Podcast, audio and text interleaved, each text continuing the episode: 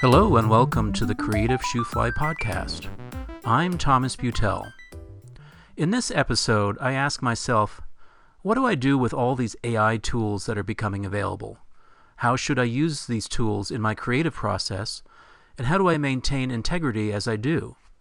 These questions might be on your mind too, and I hope that I shed at least a little bit of light on the topic. I'm recording this in March of 2023, and there's been an explosion of AI announcements. All of a sudden, AI is everywhere. Everyone seems to be talking about it, and it feels almost like it's being jammed down our throats. Yeah, we've been using Siri and Alexa and Hey Google for years now.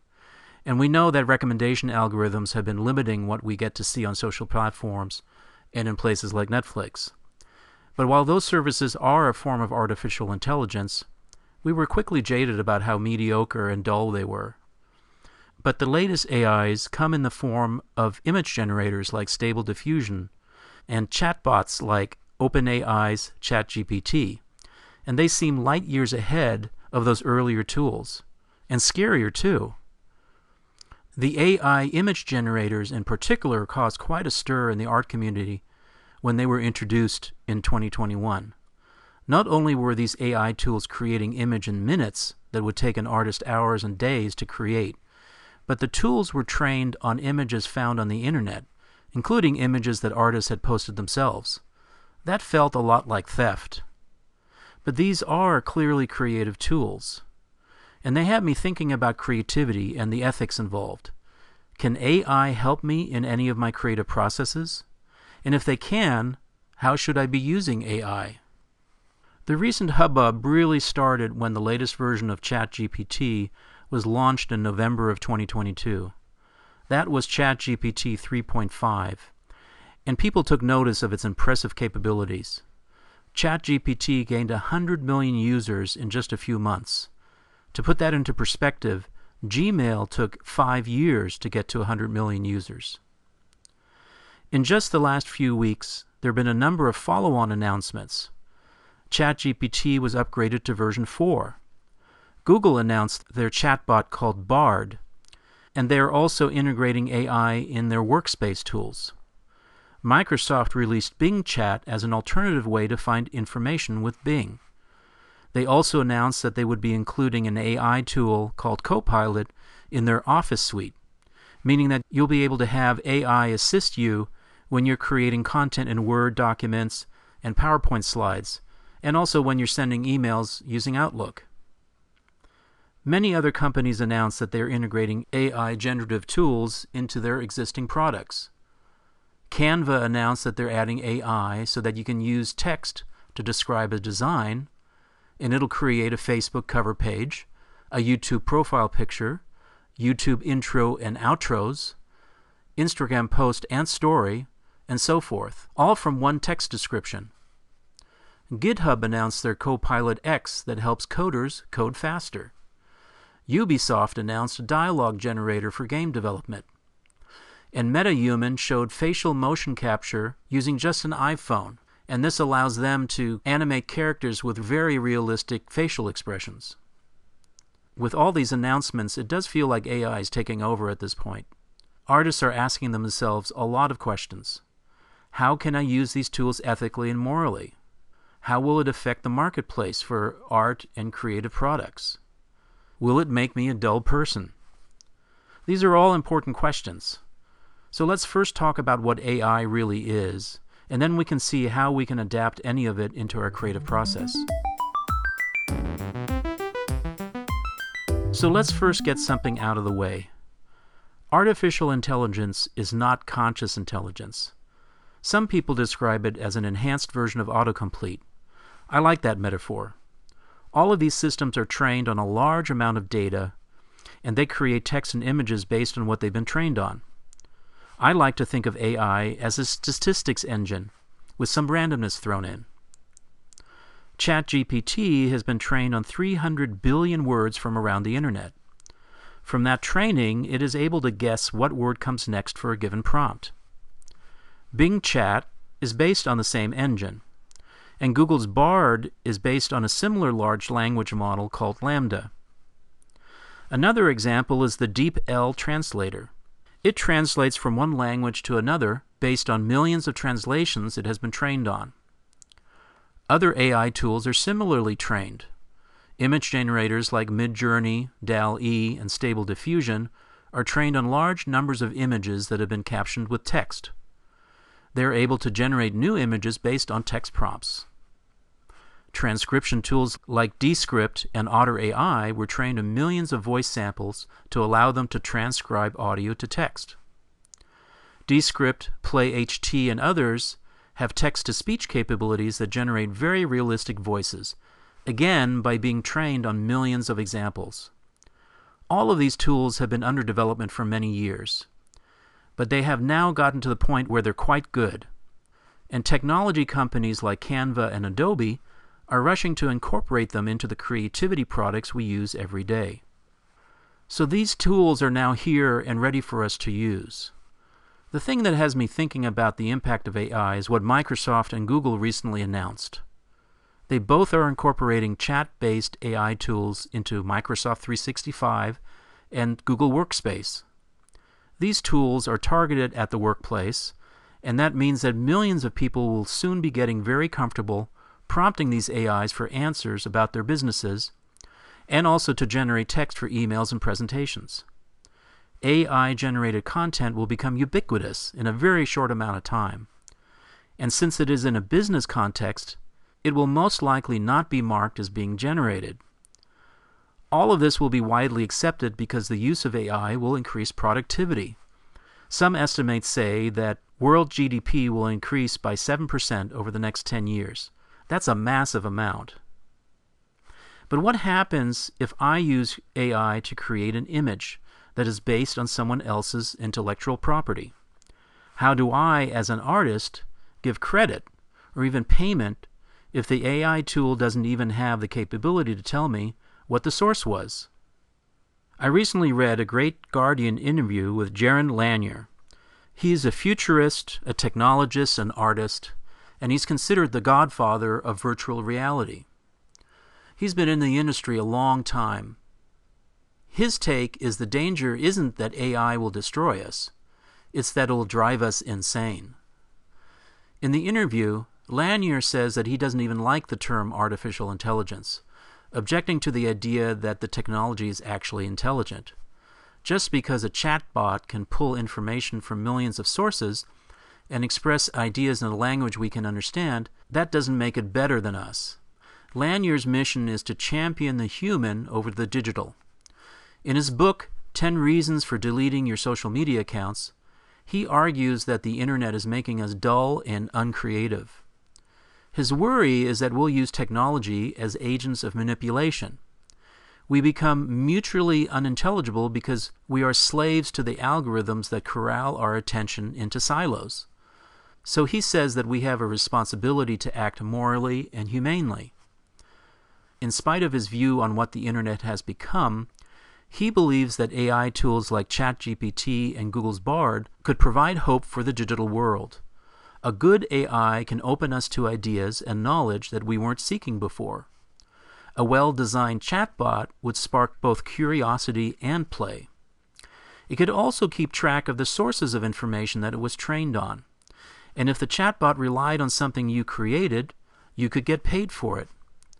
In a system where there is shared sense of responsibility and liability, everything works better. He calls it data dignity.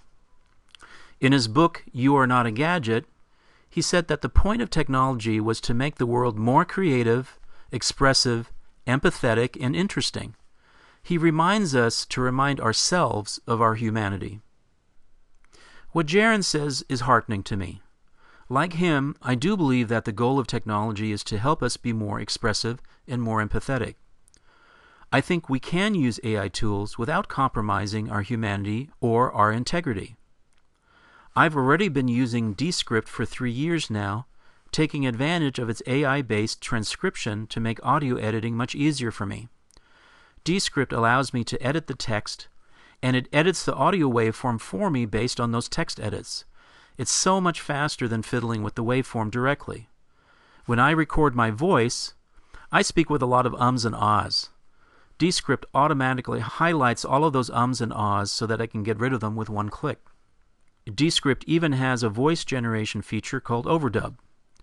I've trained Descript with my own voice, and it allows me to replace words and phrases where I misspoke or I want to say something with more clarity and I don't want to have to set up the microphone again to re record it. Descript generates the new text with my voice. When it comes to writing, however, like when I write a podcast script, I don't use AI to generate any of the words. These are all my own words. That said, I often will ask ChatGPT for a word or phrase. I'll say, hey, what's a more precise word for this concept? For example, I recently asked, what is the Inc., Corp., or Limited part of a company name called? ChatGPT informed me that it was called the legal designation. It's the sort of thing I once used Google for, and then I would need to follow a link. But ChatGPT gives me the answer right away, and it helps my writing be clearer. Another thing I do when I start a podcast script is to have ChatGPT ask me questions. I'll say, I'm writing about this topic. What questions would you ask me if you were to interview me? I find this a great way to jumpstart writing my first draft. I take those questions and either type out the answers or I just record the answers and I use Descript's AI to transcribe them into text. It's a real time saver. It gets me to my first draft much more quickly than by starting with a blank page. Another way that I use ChatGPT is to critique my writing. I'll say, here's an idea that I'm trying to express. How well did I do? ChatGPT at that point will usually say, I did a great job. So, not all that useful. But then I ask if I missed anything, and it will usually come up with a point or two that I hadn't thought of.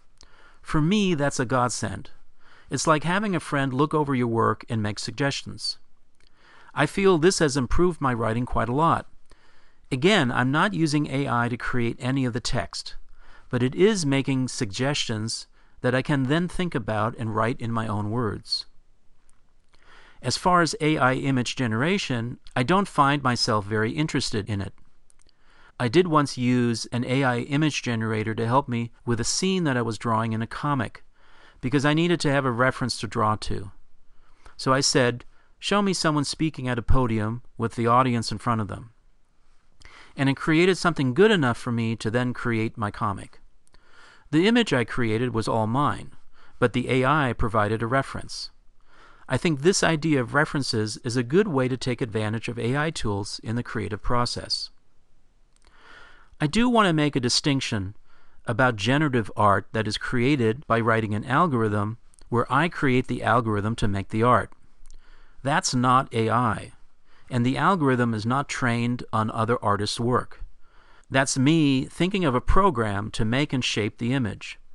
And I enjoy that immensely because it's very challenging and creative to think of an algorithm and to figure out how to make the computer make the image that I'm imagining in my mind. If you're interested in seeing examples of non AI generative art, look for the hashtag processing or hashtag P5JS. I'll put links to them in the show notes. I think going forward, it is important as an artist to have full disclosure. In the past, I've never disclosed what technologies I used to make a certain piece of art. In most cases, it was obvious in context. I mostly use Procreate on the iPad and Pixelmator on the Mac for digital art. I use processing for generative art. I use Ableton Live for my music, and so forth.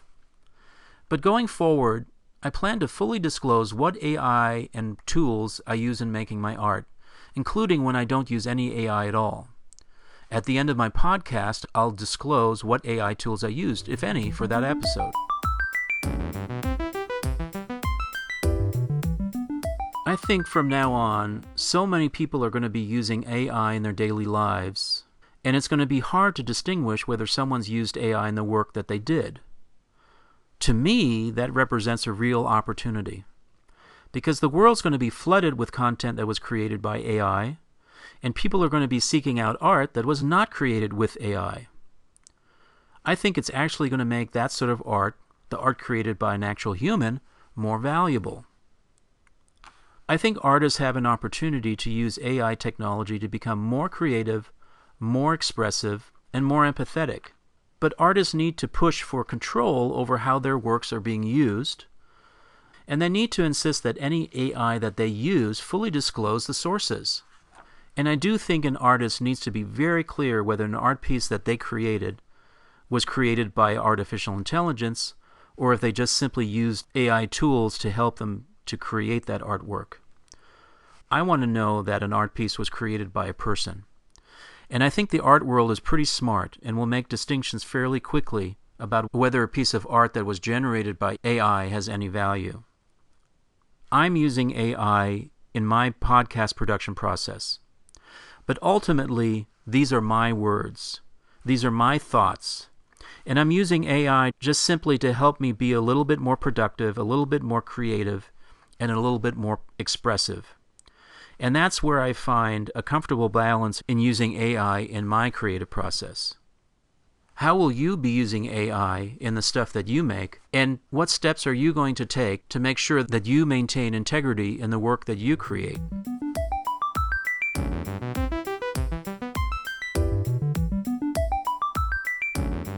I myself think that this is a really fascinating topic and in particular because we are now at the moment in time when all of these AI tools are being released into the world and we are just starting to figure out how to use them and how to live with them. So, in preparing this episode, I consulted a number of different articles and YouTubes on this topic and I've linked to them in the show notes. So please refer to the show notes and take a look at these. I think you'll find them very interesting. And so on to my disclosures. All the words in this episode are mine, except for some paraphrasing that I did from the Guardian article about Jaron Lanier. I did all of the post production using the Descript tool, and that does use AI for transcribing my voice and I also used ChatGPT to ask me some questions about this topic, and that helped me to get to my first draft.